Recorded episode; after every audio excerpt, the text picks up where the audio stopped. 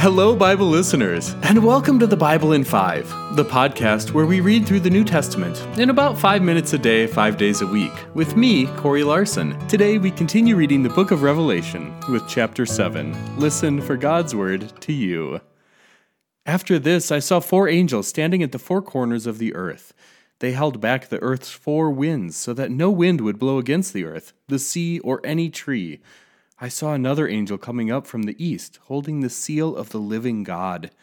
He cried out with a loud voice to the four angels who had been given the power to damage the earth and sea. He said, Don't damage the earth, the sea, or the trees until we have put a seal on the foreheads of those who serve our God.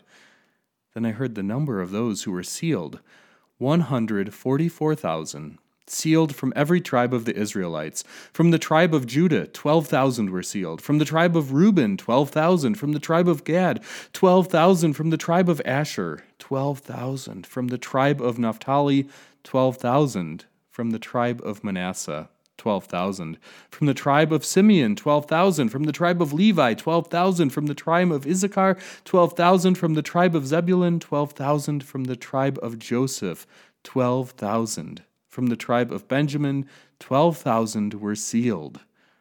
After this I looked, and there was a great crowd that no one could number.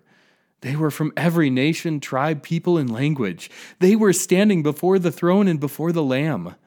They wore white robes and held palm branches in their hands. They cried out with a loud voice Victory belongs to our God, who sits on the throne, and to the Lamb.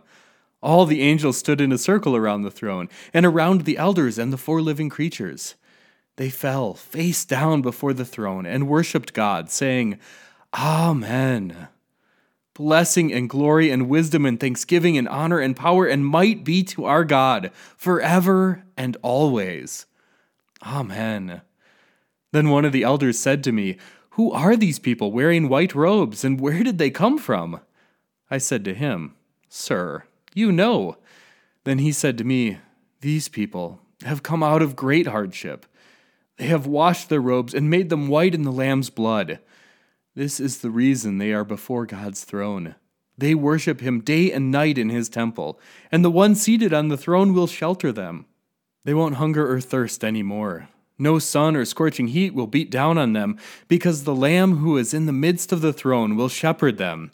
He will lead them to the springs of life giving water, and God will wipe away every tear from their eyes. Friends, this is the Word of God, the story of life. To download the full Bible in 5 reading plan and find other ways to deepen your faith, visit Bible5.com. That's Bible 5 all spelled out. Until next time, I pray that today's story helps you grow deeper in faith and live joyfully in hope until we gather again. Amen.